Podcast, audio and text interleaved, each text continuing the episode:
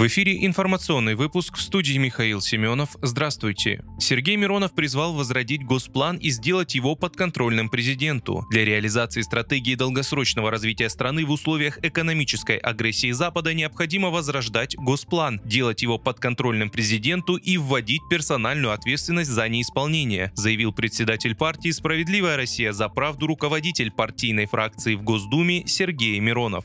Ранее «Известия» опубликовали результаты опроса, проведенного Государственным университетом управления. Согласно ему, почти 80% представителей средних и крупных промышленных предприятий России считают, что государственное планирование необходимо вернуть во все отрасли экономики в полном или урезанном виде. Идея, о которой годами говорила наша партия, сегодня находит поддержку у представителей бизнеса. Какие и чьи еще нужны аргументы, чтобы возрождать столь нужное стране государственное планирование, заявил председатель СРЗП. Предприятиям нужна помощь государства не просто в виде дешевых кредитов и низких налогов, но и в виде долгосрочной стратегии развития и планирования. Без этого никакой бизнес и никакая экономика развиваться не могут. Он подчеркнул, что современный Росплан будет существенно отличаться от советского Госплана, так как будет сочетать рыночные и плановые начала, что поддерживают представители бизнеса. Для того, чтобы Росплан работал эффективно, он должен не входить в Минэкономразвития, а быть надведомственным независимым органом и подчиняться на напрямую президенту страны. Точно такой же статус должен быть и у Росстата, без качественной работы которого невозможно никакое планирование, указал Сергей Миронов.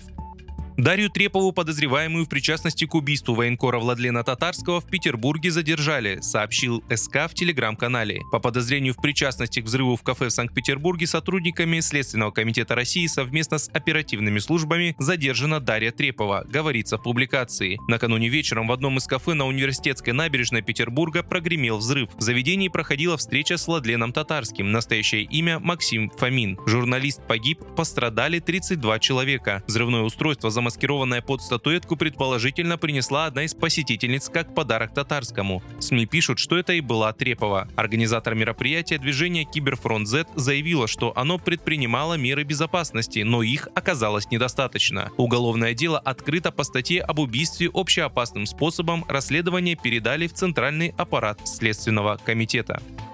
Путин подписал указ о создании Государственного фонда «Защитники Отечества» целях создания условий, обеспечивающих достойную жизнь и активную деятельность участников специальной военной операции, иных лиц и членов их семей, постановлено считать целесообразным создание Государственного фонда поддержки участников специальной военной операции «Защитники Отечества», говорится в тексте указа. В число адресатов мер господдержки также включили представителей вооруженных сил и воинских формирований Донецкой и Луганской народных республик, задействованных в боевых действиях с 11 мая 2014 года. Высший орган фонда наблюдательный Общественный совет и его председателем назначен первый заместитель руководителя администрации президента Сергей Кириенко, а председателем самого фонда глава Совета по вопросам попечительства в социальной сфере Кузбасса, супруга главы Кемеровской области Анна Цивилева. Попечительский совет возглавил министр труда и социальной защиты Антон Котяков. Президент также поручил главам регионов обеспечить поддержку деятельности организации.